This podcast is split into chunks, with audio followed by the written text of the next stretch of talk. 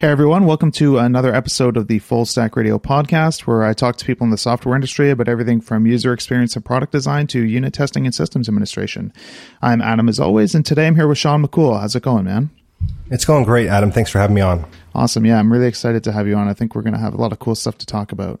So, the main reason that I wanted to have you on was I was hoping to talk to you about some of this like BDD and DDD stuff that we're kind of talking about a lot in the community lately and how we can use these ideas to like build the right software for our clients and build stuff that really models their business processes so that it's you know easier to adapt to changing requirements and stuff like that.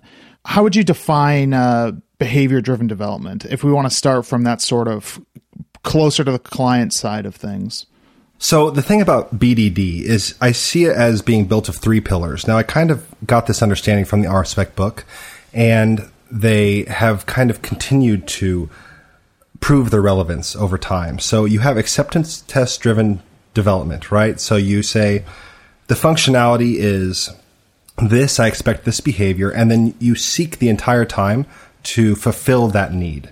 And then you have test driven design, or test driven development rather, and that's where you kind of work out from the external interactions of your objects and kind of build your applica- or uh, build your objects so that they meet up to those expectations, the expectations of the tests that you write before the code.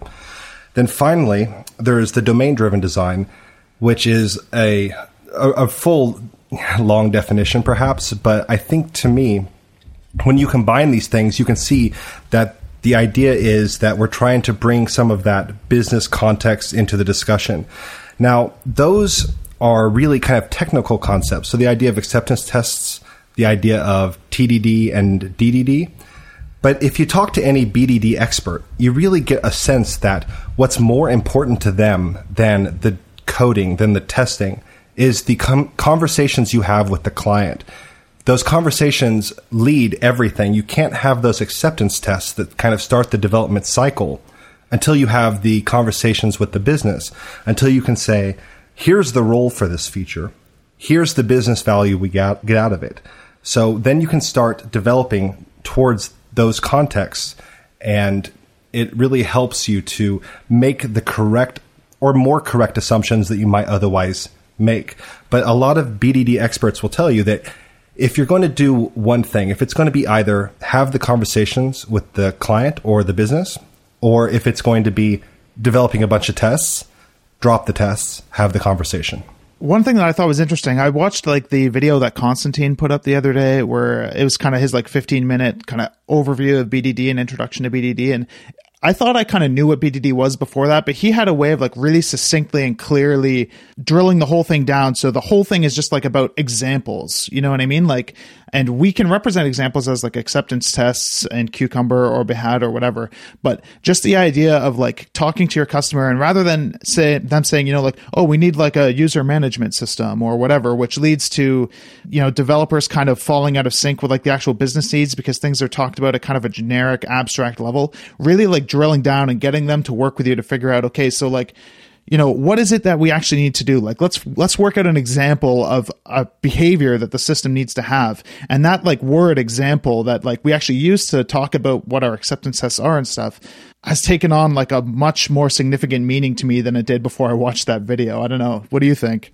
Yeah i think konstantin's really onto something. Not only does he really get the BDD stuff because it's it's really his job. He has this unique position in the industry where he can focus on BDD as a discipline.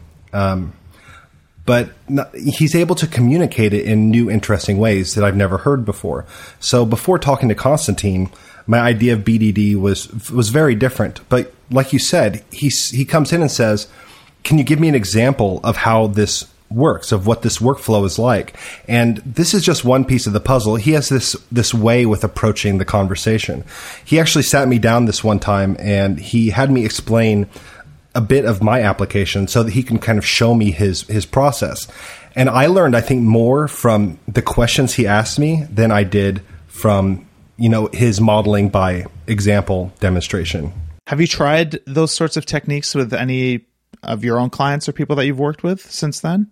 Well, to be honest, I haven't had the kind of relationships, the kind of clients, and the kind of products that BDD really suits in that context. However, I work with a partner and we uh, have our kind of side businesses, and I use him as kind of the expert, kind of the stakeholder, and I make sure that all of my features and everything are run by him as if he's uh, completely non-technical because I, I do the technical work between the two of us mostly, and this is my way of exploring these ideas, and this is my way of playing the hat, the the developer hat, the hat where I'm trying to ask the questions, get the ideas down, and by playing these roles with each other, uh, we have been able to learn more about our business and about the ways we think because we have to answer some hard questions. Do you have any examples of like specific, uh, kind of maybe pivotal moments that happened for you when trying to use some of these techniques or things that you really gained a, a deeper understanding of? Now, coming up with examples is is really difficult because I have to think back to the, these conversations, and then everything is kind of going to be out of context. But I can say that one thing I really learned from this is if I have my features before I even consider start building the application, I can figure out what this application needs to be before I start. A lot of times in my past, I've sat down, I had a clear idea what I wanted to build because I had a feature set that I thought was appropriate. So I sat down, I started developing, and then I had this thing that came out of it, and that's fine.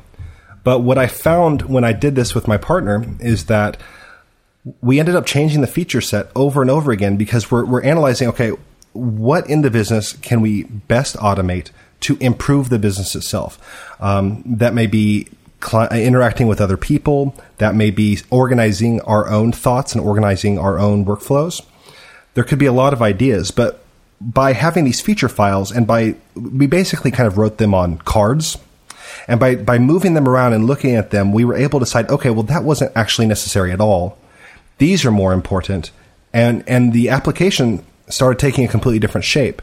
And so that led me to believe that some of the difficulties I've had all of this time, instead of being technical implementation problems, were communication problems, learning problems, the kind of problems that come when you spend time talking, communicating about the idea, and actually learning what the business needs.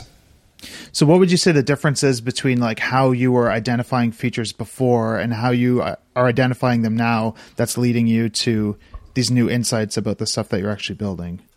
To be completely candid, I don't think I really understood business before, and that sounds a, a little strange, maybe, but. I would come in and think that if I built a great product, I could build a great business. And there are a lot of great businesses built around products.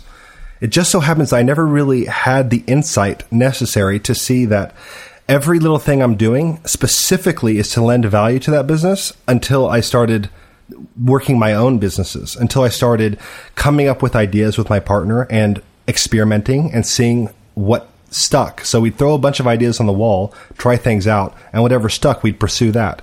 And by working with the features in this way, by, by moving these around on cards and not developing uh, the the software immediately, we were able to save a lot of time, try a lot of different ideas, and really focus on what actually stuck. Instead of having this this huge set of assumptions that goes into building this product and then making a business out of it. If you build a product, you're you're making all these assumptions about how things should work and why they should work. But then you have to go and justify them retroactively once you're done in order to you know have your sales pitch. If your if your core pitch isn't completely supported, isn't supported by your application, or rather, if your application doesn't support, you know, your pitch, then it, it kind you're kind of in a situation where maybe this thing is doing more harm to your business than good because it just takes all of these resources away from the things that do work. It takes the resources away from the things that your business has that are its competitive advantages. So what's kind of interesting to me about how, what you're describing there is you know you're defining these features in advance to try and uh, figure out exactly what your system needs to do but you're also using that to kind of decide what's important and like what you actually need to do to deliver business value and what the focuses should really be so when you're like defining these sorts of features and stuff up front how kind of far are you going with it like how much planning are you doing are you kind of just like designing like what's the minimum like feature set that delivers like the most business value and like iterating from there like if you look at this in the context of like an agile software development process or are you like like how much of this the feature set are you planning? You know what I mean? Like, what's your kind of metric for that, or or or what's your kind of goal when you're outlining these features? Are you trying to figure out like everything that the system needs to do, or are you trying to figure out like where's the real value and what can we sort of ignore? I think it's really it's just a small piece uh, of the larger puzzle, and what what it is is us being ready to drop whatever we're doing at any point in time if we figure out something better. So if uh, if we're coming in to the to these ideas, we have many conversations, and we're exploring all of these branches of, of how we could handle this, of how we could handle that. We're exploring what could go wrong. We're exploring um, things that we don't even want to think about because we're so in love with the core idea. Because by thinking through those, you can you can better justify your core idea if it's a better idea, or you can better disqualify it if it's not. So to us, it's it's just another part of this huge conversation of what are we actually doing, and so what we're doing is actually chasing the value. So we're trying to find the places where we can deliver the most value, have the most competitive advantage, and really do something that's fun and interesting. And when we sit down and think about, okay, we have these features that we want to put into software. It's because we, yeah, we know how to do it most of the time just by being humans. Uh, so when I when we organized the first Laracon, for example, we had a tremendous amount of communication with speakers, sponsors, venues, caterers, print people. Uh, it was just a, a gigantic ordeal. So when we came into the second Laracon EU that we organized, we learned a lot and we created more templates about the exact kind of communications we'd need. And we iterated on those practices so that we would have to do less work. And it started to help us figure out that, okay, these things could use certain amounts of automation. And that's the kind of thing that we can do that would make it so that we could be just as effective or more effective with less work. And that's the kind of business value I'm talking about when it comes to creating these features. So if I need to talk to a bunch of speakers and I need to organize their flights and I need to make sure that they always have the information they need, then I need to either find or develop software that can do that. It just so happens that there's a lot of software that can do that kind of thing. But I think it's a really good example because it shows how we can continue to do the conference organization, but we can do it better. We can spend less of our time and give more value to the speakers, sponsors, and attendees, everyone that we're communicating with. We can be more correct, we fewer mistakes, because when you're sending out tons of emails all the time, it's very easy for it to make errors just a few errors are enough to be you know pretty difficult to, to deal with. If you tell a sponsor or a speaker the wrong information that's not great. But if we use uh, software if we find a way to automate some of these interactions then we can be less error prone and honestly, if it comes down to measuring the amount of profit we get versus the amount of time we put into it, we can simply be more profitable. So that's the kind of business value I'm talking about bringing.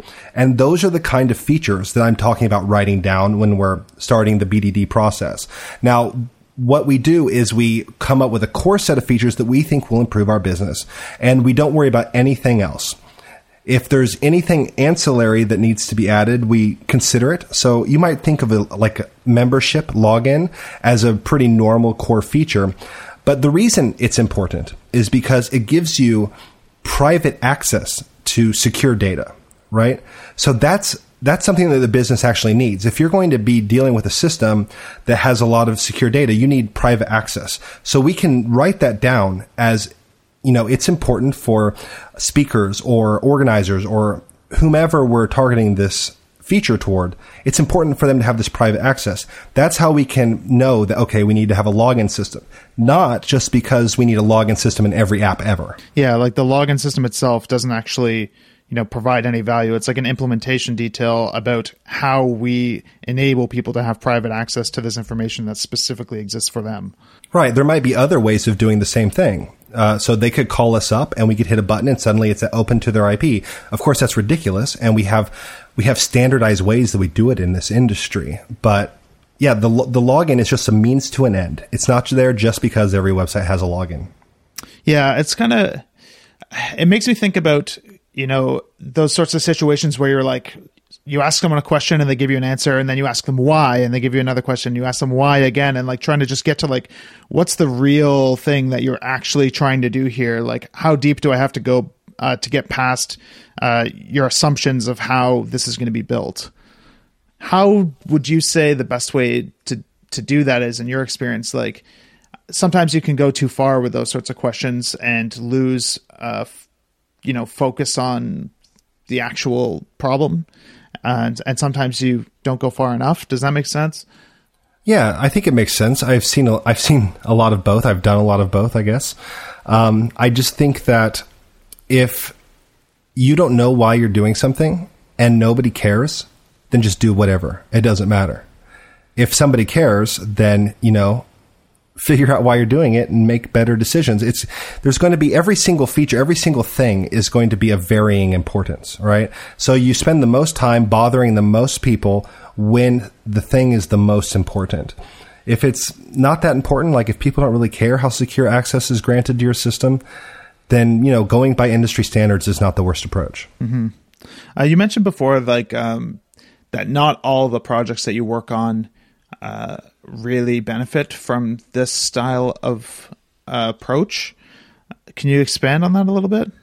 Yeah. So I have clients where I'm basically an outsourced uh, development team. They don't have anybody on their staff, but they have kind of low needs. And maybe they even get their needs from being the client of somebody else. So there's, you know, some big corporation that hires them and then they outsource to me the, the programming parts, right? And maybe they don't care at all how I do it, or maybe they don't care at all about my ideas about good UX or whatever. I mean, it, it's it's a balance. Sometimes it's this kind of thing is important, and, and sure, I, I push back when I think it's important.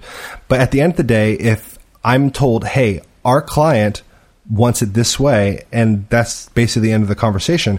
I understand their business. I understand where they're coming from. I don't have a problem with that. Uh, I'm working on an interesting system actually, and I don't need to win every fight. I don't. I just don't need to win all of those because I'm responsible for how I end up implementing what they need, and that gives me plenty of opportunity to um, think about interesting problems and solve them in interesting ways. And the things that I'm interested in is making sure I hit those deadlines every time, making sure I code only as much abstraction and indirection that I absolutely need in order to keep this application maintainable and nothing more. These are these fine tuned balance type, I don't know, pursuits maybe that I currently find the most interesting. Yes, most any of us can code most anything. That's fine what I'm not interested in is super high performance stuff. What I'm not interested in is super uh, working on really huge teams. What I'm interested in is, right now is communicating to the business, figuring out who they are, how I should work with them, and really nailing my role. And to me, that gives me more insight into how to run my businesses. And I think that it's it's just a more business centered approach in general. Yeah, I'm with you on that. Like most of my experience as a developer career wise has always been working on uh, client work right? Like i've always worked in kind of the agency world. I've never worked for a product company. So a lot of the challenges that i've faced in developing software have always been around communication problems. It's always been uh, you know, someone comes into the office with an idea for a product and they don't have the technical skills to implement it, and we have to translate what they want to do into software. So that's why a lot of these ideas are really interesting to me, and why I'm more interested in some of the you know communication side of these ideas than I am uh, some of the technical you know patterns for implementing domain driven design or, or anything like that.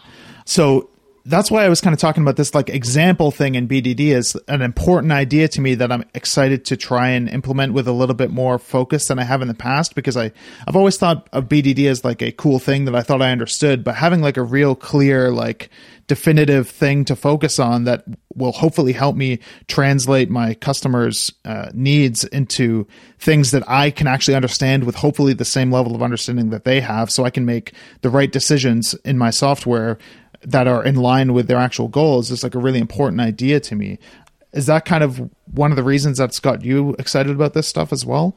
So where I come from, um, I've been involved in agencies, uh, large companies. I've basically been kind of making the rounds for about 17 years. And so I kind of feel like I've kind of been in all these different spots. But when I look back, I see these recurring problems. I see the situation where you know, my team was handed a bulleted list of features that we had to hit. We nailed every feature. Our manager was like, This is great. Good job, everybody. Then they show the client, and the client sends back basically a report card that's all F's, red lines crossing through everything, saying, This is not what we wanted. And so we went from being really proud of what we've done, nailing the deadline, nailing the budget, nailing all the features, to the point where we are just kind of broken hearted inside because we you know we take our, our jobs very seriously and we want everybody to be happy with us. Uh, it's just human nature. And so i don't want to live my life like that. So i'm spent so much time exploring what is going wrong. And the more i invest in object oriented design testing the more i invest in all of these things it's not like this problem has gone away. However i find that the more focus i put into uh, communication, understanding the context of the business, and in general, just being less of a heads down in the cave developer. I feel like this is is closer to the answer. And I have a little bit of luck here because I've been running my own agency for about seven years, five, six years, and so most of the client work I've done, I've been directly communicating with them. So I was able to have a lot of those insights and ask a lot of the right questions because the developers are the one who are doing it at the end of the day. They're the ones that know what kind of questions they have. If you keep your developers out of a conversation, it's really hard for them to error check the, the manager or whomever is actually in that conversation. So if I had a manager hand me a bulleted list of features, sure, I could go and do all those features. Yes, I could give you a pretty accurate estimate of how long it would take, but they're going to be wrong I just know they're going to be wrong because it happens over and over again. If I'm there, yeah, I mean, we can we can both be wrong, and that's fine. But we have multiple different perspectives now in the conversation, multiple different specti- uh, perspectives, like the manager and the development team, and we can we can cover more ground. We can do more by. I really think that developers have to be involved in the company, like I worked at this one company where all the developers were off in this one wing, and it was really nice and cool, and everybody else was kind of off in a cubicle farm, and we really felt like we were, I don't know, treated better than the rest of the company in a lot of ways, but at the same time, we felt divorced from it, where we were like estranged lovers, right? So we didn't really know that much about the, what was going on in the business, and th- this, I think, was a real mistake I think some of the biggest problems that I've run into uh, doing client work in the past has been anytime there's only been like one point of contact between the person who has the problem and the people who need to solve the problem. The two people having the conversation, like the customer and you know whoever the representative of, of the agency doing the work is, will will feel like they understand each other, right? Like, but they both have different assumptions that uh, the other person doesn't know the other person has, and I feel like anytime that I've got involved in any of those conversations, I've always d- been able to discover some of those really quickly. And it's made me think like, wow, like what if I brought in someone else, like someone from the UX team comes on, they're going to ask questions that are going to re- reveal totally different assumptions and, and having everyone involved, like always leads to a better understanding of what you actually have to build. And I've never found that, you know, being given a list of features and then going away for six weeks and then trying to deliver that has ever actually met the customer's needs or has ever actually resulted in success, you know? And it kind of comes back to other important higher level agile software development practices in general. Like the, all of agile software development is about this sort of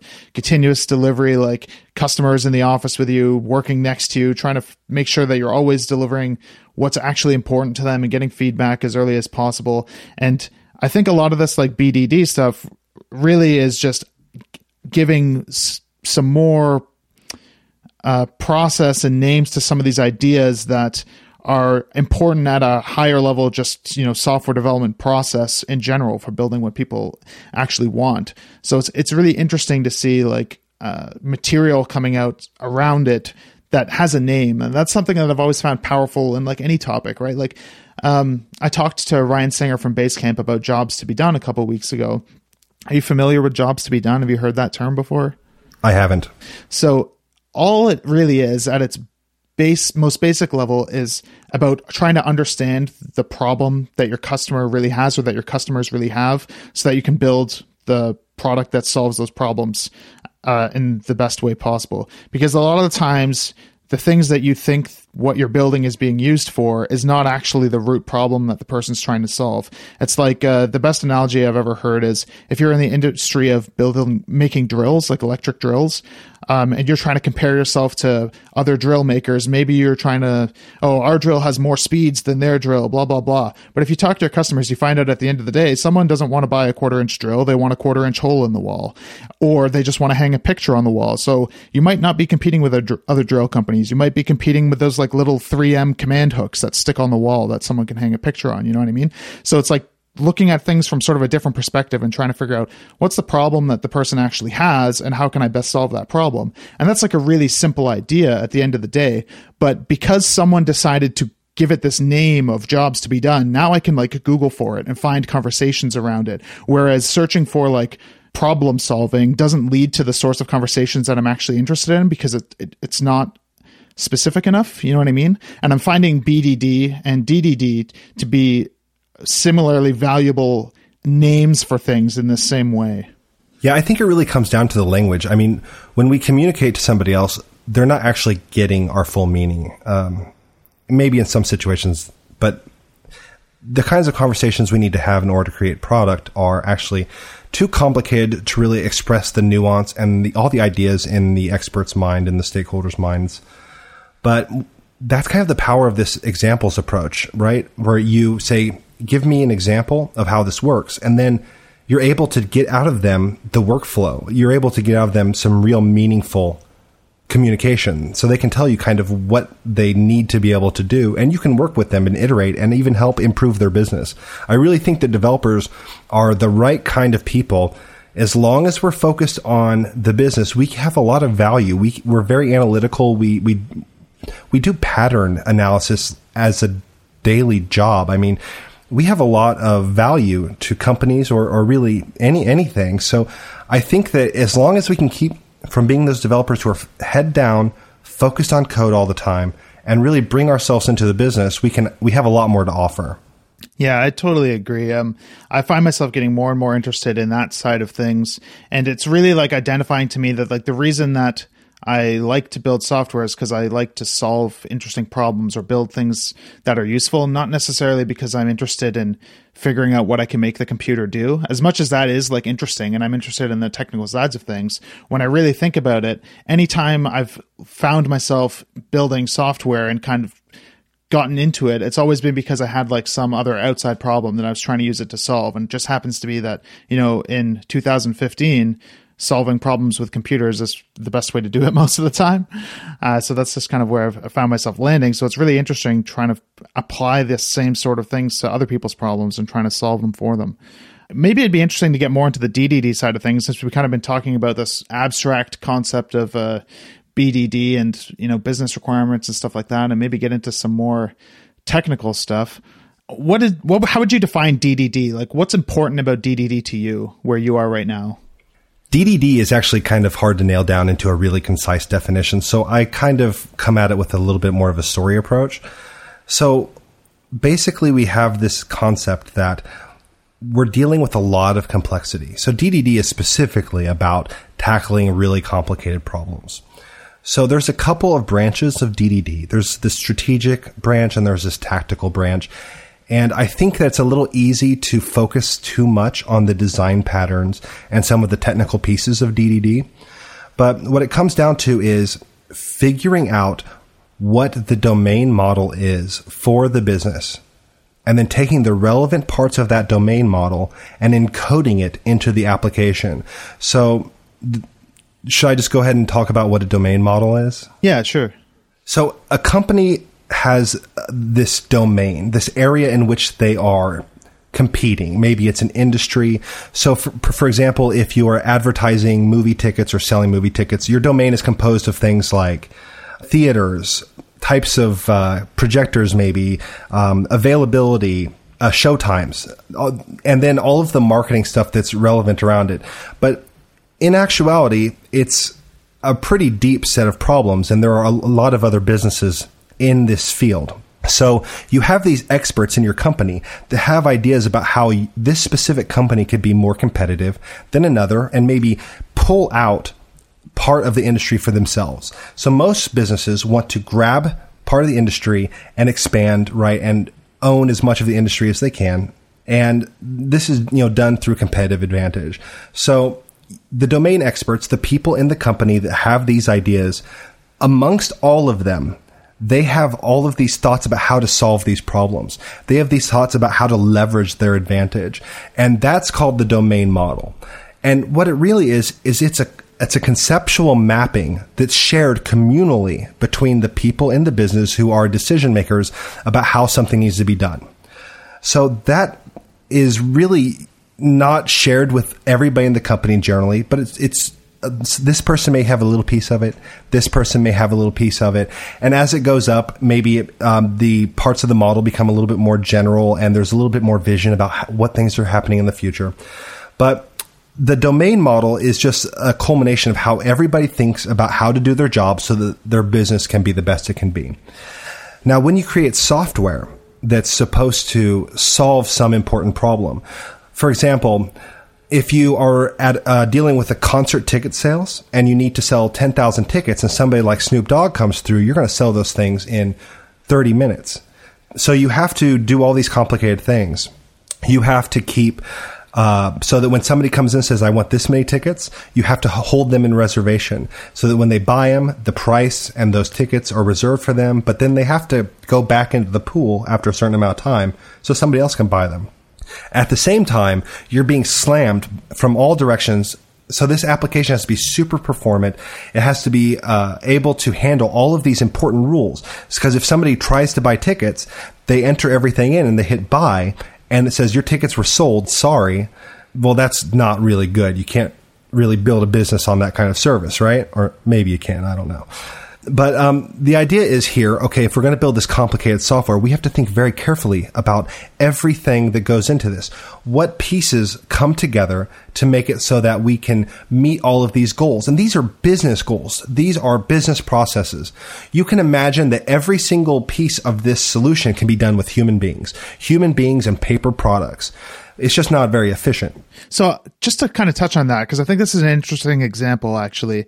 It sounds like some of the th- stuff that you're talking about to me sounds like problems that don't exist in the real world. Like, so if you're talking about trying to model like a ticket selling process from the 1800s or whatever, where there's like super physical tickets, I don't know that they you have the same like you know the concurrency issues or holding tickets and stuff when you imagine like maybe there's you know eight people at the counter selling tickets and each one of them is allotted a batch of those tickets to sell and the people are lining up to buy the tickets. So where do you kind of like how much of that is like what you're actually trying to model and and how much of it is like problems that only exist because we're trying to solve it in software? And is that still you know domain concepts when making the system performant because it needs to be able to handle like a high amount of concurrent requests or it needs to be able to hold tickets for a certain amount of time. Like do you think that those sorts of problems actually came out of like the domain or do you think like holding the tickets for a certain amount of time came out of the fact that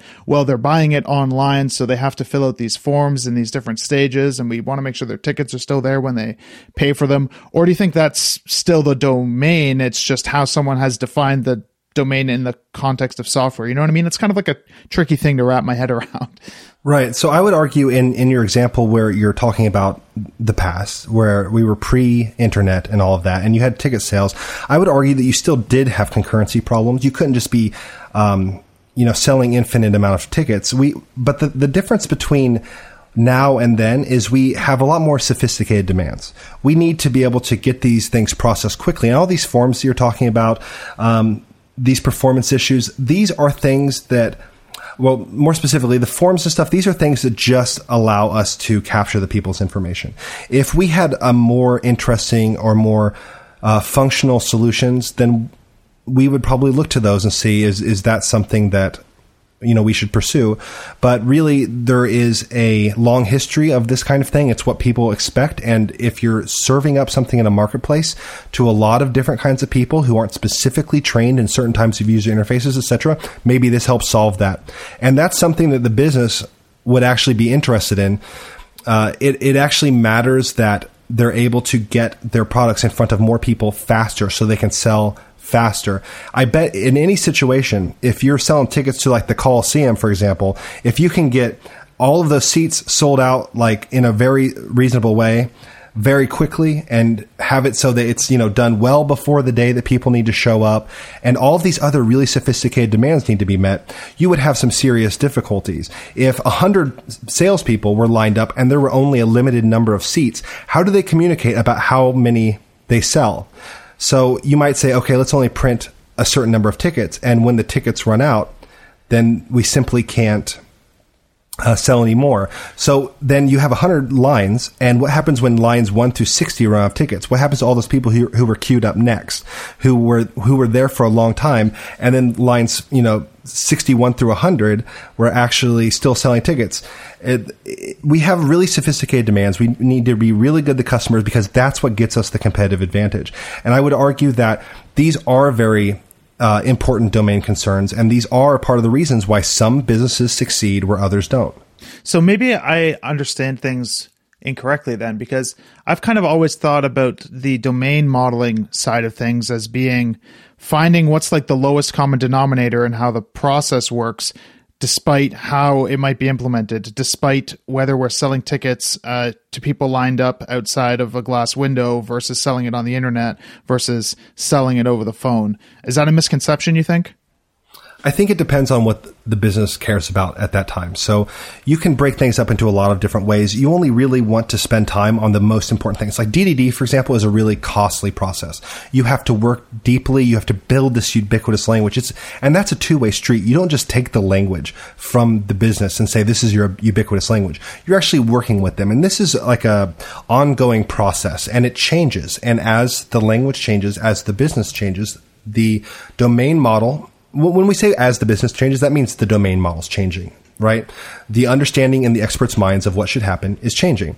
So our software that's designed to be like that domain model, to be, represent that domain model, needs to change along with it. So there's a lot of um, cost involved. So DDD should only really be used for the things that are the most important, most competitive um, aspects of your business it's just too costly and, and too involved for, for other things. So that's interesting that you say that because like I think there's a an undercurrent in the community that DDD is the right way to build all software. Well, if you read the Blue Book, really early on, Eric Evans talks about this exact point. I think that a lot of the problem with DDD in the minds of developers right now is everybody's hearing about these design patterns and they're solving real actual problems. So we have we learned some new design pattern because somebody's saying, okay, DDD is pretty interesting. You should check this out. And Ross Tuck, uh, really great engineer from uh, Utrecht, he's actually an American living here in the Netherlands. He said once that the design patterns are like the gateway drug to DDD. Once you learn some of the de- design patterns that the DDD community has embraced, they're not necessarily DDD patterns.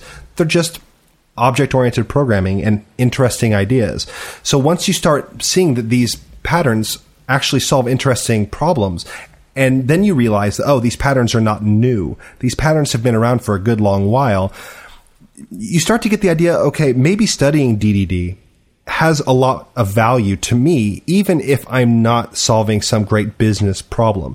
I'm gaining this value. It's in changing the way I see problems. It's changing the way I solve problems. And it doesn't have to be because I'm working at, you know, some huge complicated insurance company or healthcare company that has these complicated ever changing business rules. You don't have to implement this across the board. And I would argue if you do, you're probably costing your company unnecessary money and you know that really has got to be something that we have to control ourselves and keep ourselves from doing because that's basically the opposite of what we're trying to do, which is to offer competitive advantage to the business. And the more code we write that we don't need, the more complications that we add that we don't directly benefit from, the more we're costing the business, the more we're slowing it down, keeping it from pivoting, keeping it from doing what it has to do to maintain its competitive advantage. When I think of DDD at its like most simple level, I think back to like the example that's at the beginning of that DDD quickly book. Have you read that one? Like the 90 page or 100 page kind of TLDR of the uh, original? Yeah, I think I read that in one sitting, like as the first DDD book I came across. Yeah. So the b- example they give at the beginning of that, which is kind of like what I've focused on a lot in thinking about this DDD stuff, is understanding like what's actually happening in a system managing like flights. So at first your assumption might be that a flight has an origin and a destination. So you might have you know a flights table in your database that has an origin column and a destination column. But through like working with the customer and trying to understand what's actually happening eventually you figure out that you know a flight actually has a flight path and a flight path has a bunch of different specific points that the flight path has to hit and the origin and the destination just happen to be the first and the beginning or the first and the last points on that flight path. And that's like a totally different conceptual model than this idea of a flight with an origin and a destination. And that's kind of like the the simplest level that I've I've thought about DDD. What you're talking about with like writing code in a way that allows us to give our customers a competitive advantage seems like a little bit more of an advanced, you know, idea on top of that. As, does what I'm saying still sound like DDD to you? Well, yeah, it's, it's definitely like in, in the heart of it all because, again, DDD is sold as tackling a complexity of software, a way to think about how to handle complexity. So a lot of the ideas are just object oriented programming, right? But it's it's focusing on ways in which we can reduce the cost and reduce the um, challenge of managing these really complex systems because there's a lot of industries, there's a lot of businesses where there are an incredible amount of business rules. So how do you handle that? How do you handle that really? So this uh, reading on DDD brings into in a ton of examples. So the blue book has a ton of examples. The red book has a ton of examples. Everybody goes into examples. And I find that while I like Eric Evans as an author, and I find him a little bit harder to follow uh, when he's doing his talks on stage by reading the blue book, I got the idea over time through the examples that, okay, this is about an ever a continuous process of refining and changing the way we think about stuff so that it, it gets closer and closer and closer to right. There's this concept that every model is wrong, but some models are more useful than others. So you're constantly trying to iterate to make the most useful model, if that makes sense. Yeah sometimes I feel like people are marrying the idea of domain driven design to other ideas like the ports and adapters architecture and things like that. Right, hexagonal. Yeah, how true do you think that actually is? Like to me it sounds like domain driven design really is a much more abstract concept than some of these frameworks people are trying to kind of design around it to support it. I think a lot of what where that comes from is that you can't have a domain model if it's not separated from other types of code. So if you have your database persistence, your REST API, all of these interactions inside your domain layer of your app, then you don't really have a the ability to model those portions of your domain model, right? You're, if everything's tied together, if every type of code, if your presentation layer code, your controllers, your routes, if they're able to talk to your service layer code, the stuff that handles sending email or other things like that, and if that's able to uh, communicate freely in every way with the domain, if everything's just talking to everything, if the domain knows about the service, if the domain knows about web, then what you have is like the big ball of mud, right? You don't really have that domain model. So in order to keep that domain model focused on the logic of the business, you have to have a way to support that. Now, you can support that without an application service layer. That's fine. I like application service layers. You might not.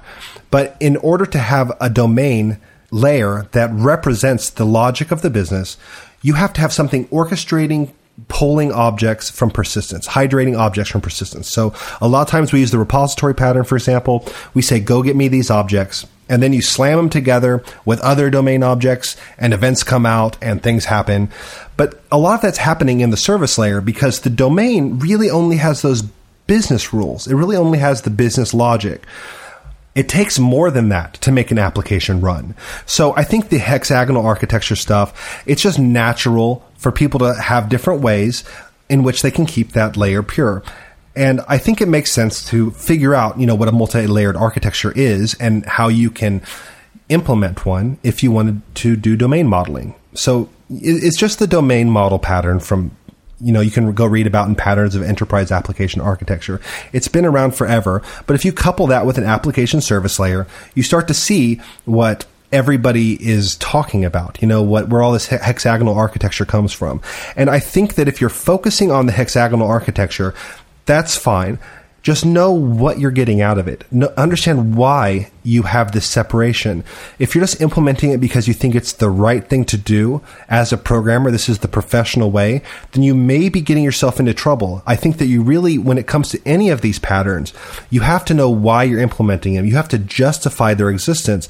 Otherwise, it leads me to believe that maybe they shouldn't even be there.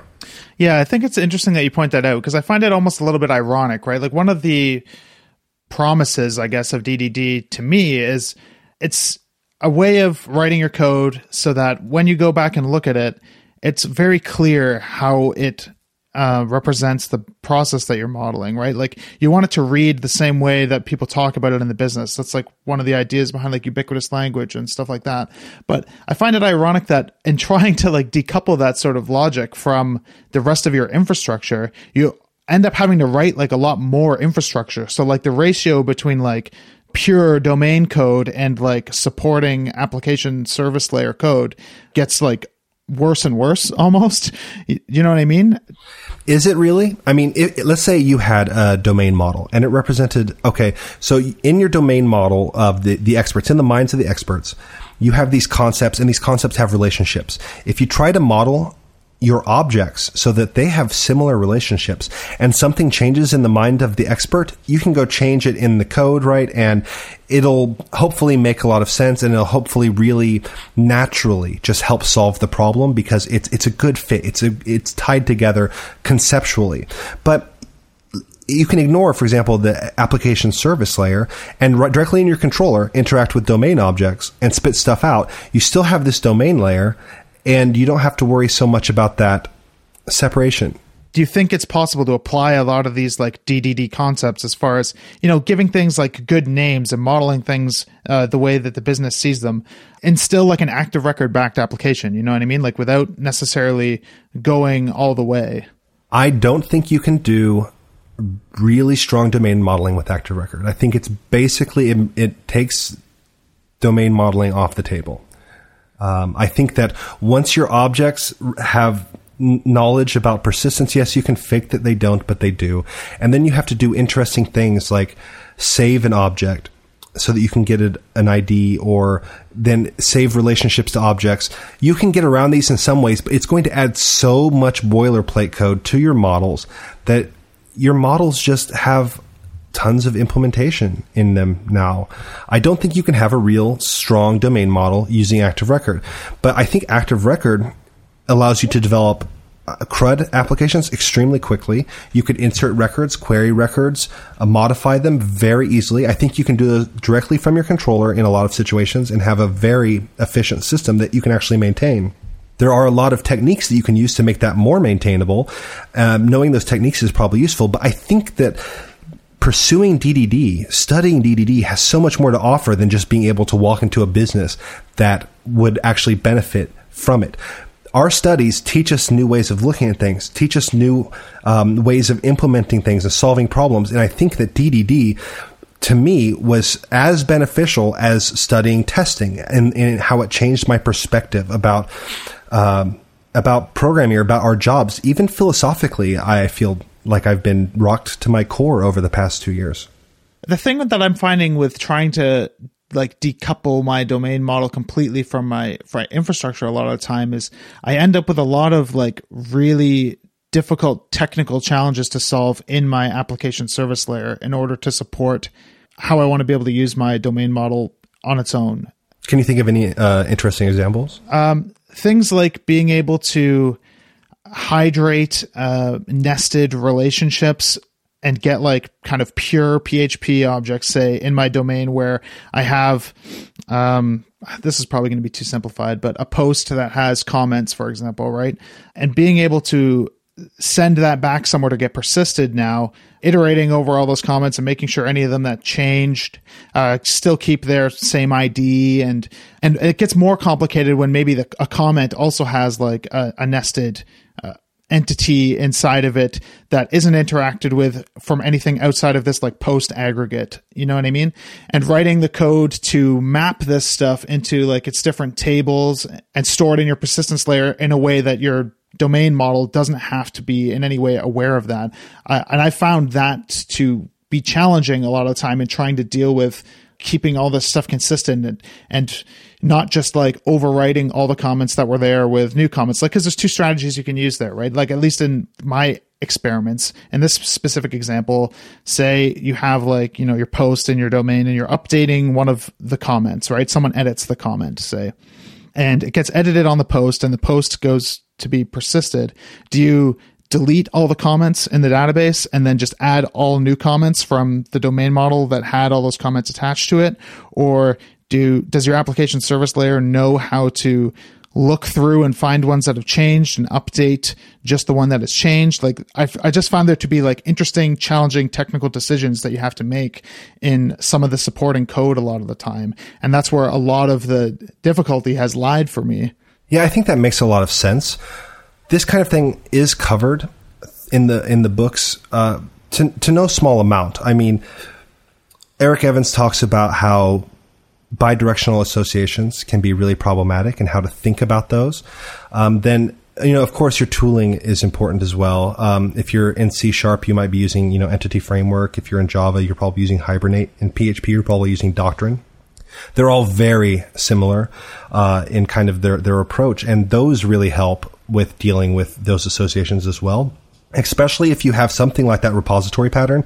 And there are other ways to do it. I don't want to sell the repository patterns as like this thing that you should just always be doing.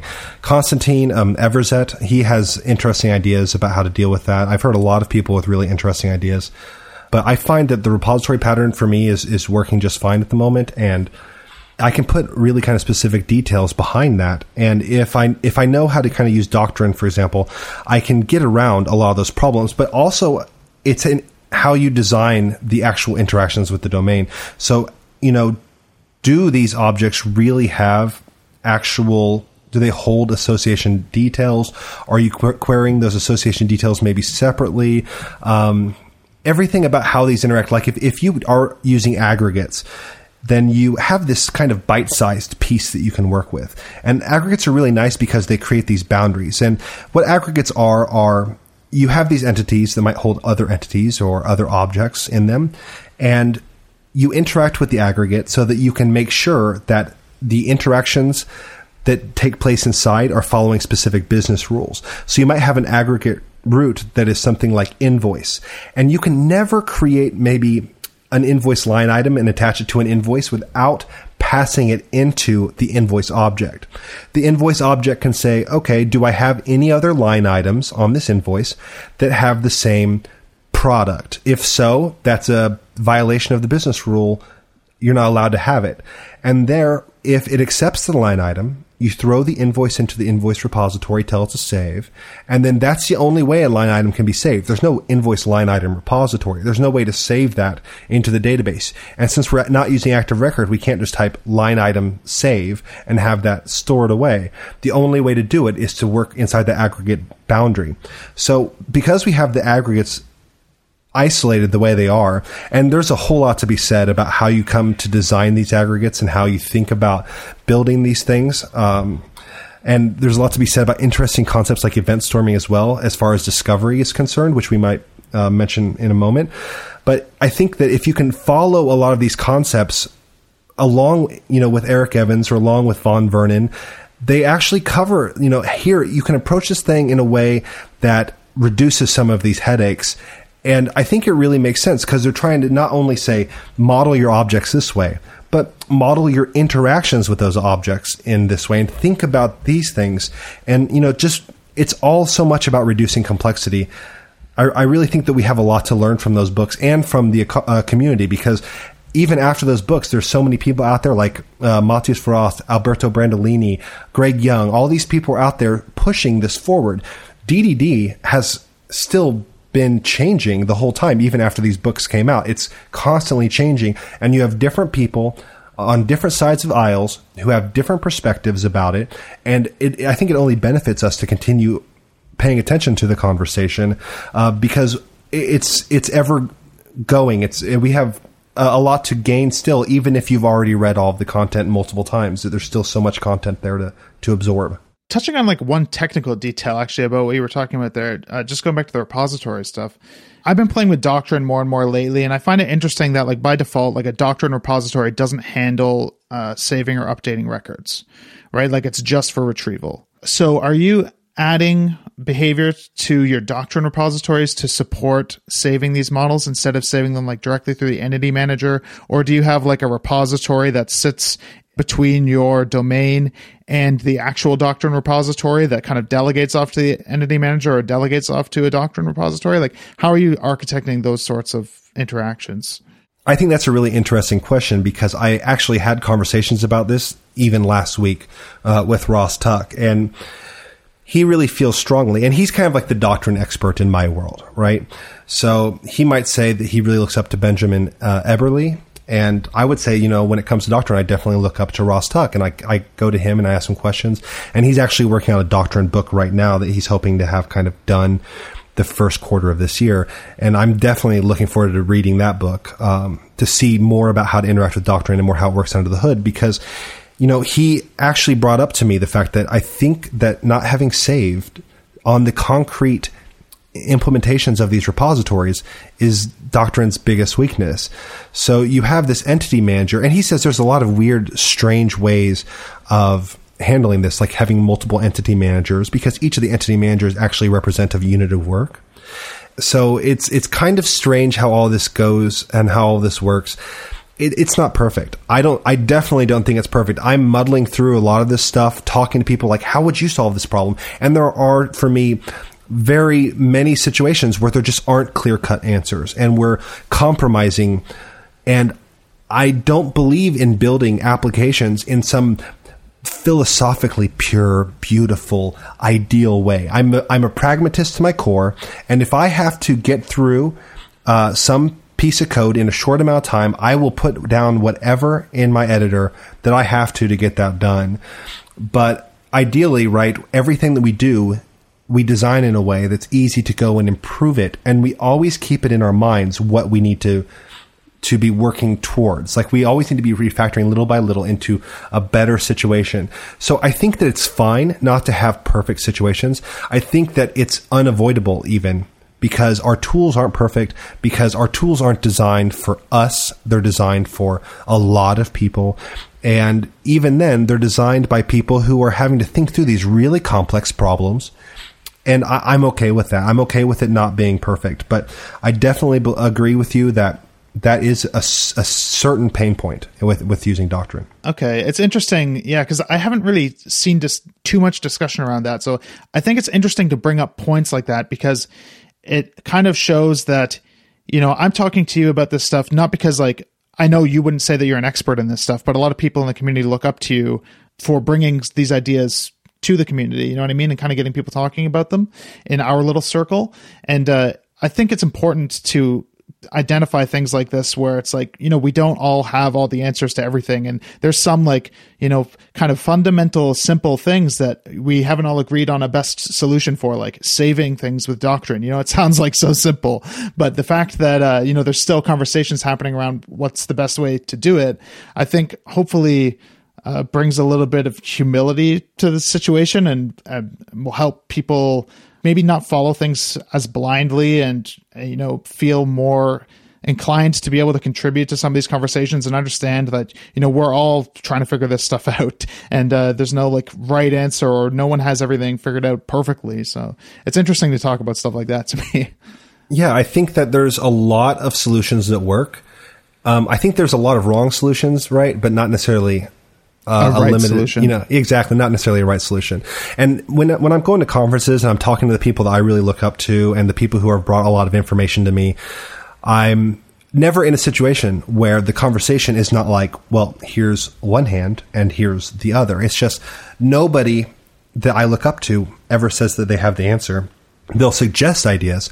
We'll talk about it but it's always a give and take. It's just this is the nature of what we do. If you ever think that you know what you're doing, like really, like you are like the master of your domain, maybe you are. I don't know you. I don't know everything, but there's a good chance you're probably not. And I think we all have to be willing to be wrong. And I think we all have to be willing to say, you know, we are not the culmination of the current practices that we have. We should not get defensive if those practices are called into question. We are processes. We are just things that take stimulus and turn around and interact with the world. And that's enough. We don't have to be better than that. We can just continually try to have the vision to know what you know looks good, looks interesting, try it, see if it's actually what we thought it was, and just go from there. Just keep iterating Awesome. Well, I think that's a really uh, great point to maybe end the conversation on. We've been going for a little over an hour now. What's the best way for like people to get in touch with you or find out about some of the stuff that you're interested in or follow along with uh, the things that you're discovering or talking to people about? Sure. My name is Shawn McCool. Um, I'm on Twitter. I'm on, you can just Google me and I'm easy to find. I have a blog where I sometimes write stuff, and I'm uh, you know always working on interesting things like uh, giving talks and preparing workshop uh, that I'm going to have ready in the next quarter year. So I'm having a lot of fun, but I should be pretty easy to find, honestly. If you come to IRC on Freenode, join our IRC channel called Dev Discussions, dev hyphen discussions, where we stay on topic and we talk about interesting development concepts, and no idea is taboo as long as we're within those confines. Awesome, man. Well, it's been really great having you on. Thanks so much for giving me your time. Thanks for having me. Yeah, it's been awesome. Uh, so if you're interested in uh, checking out show notes from this episode, they will be available at fullstackradio.com slash episodes slash seven. And if you could rate and review us on iTunes, that would be really awesome to get more people listening to the podcast and learning uh, from some of these awesome people like Shawn that I'm getting the opportunity to talk to. Thanks, guys. See you next time.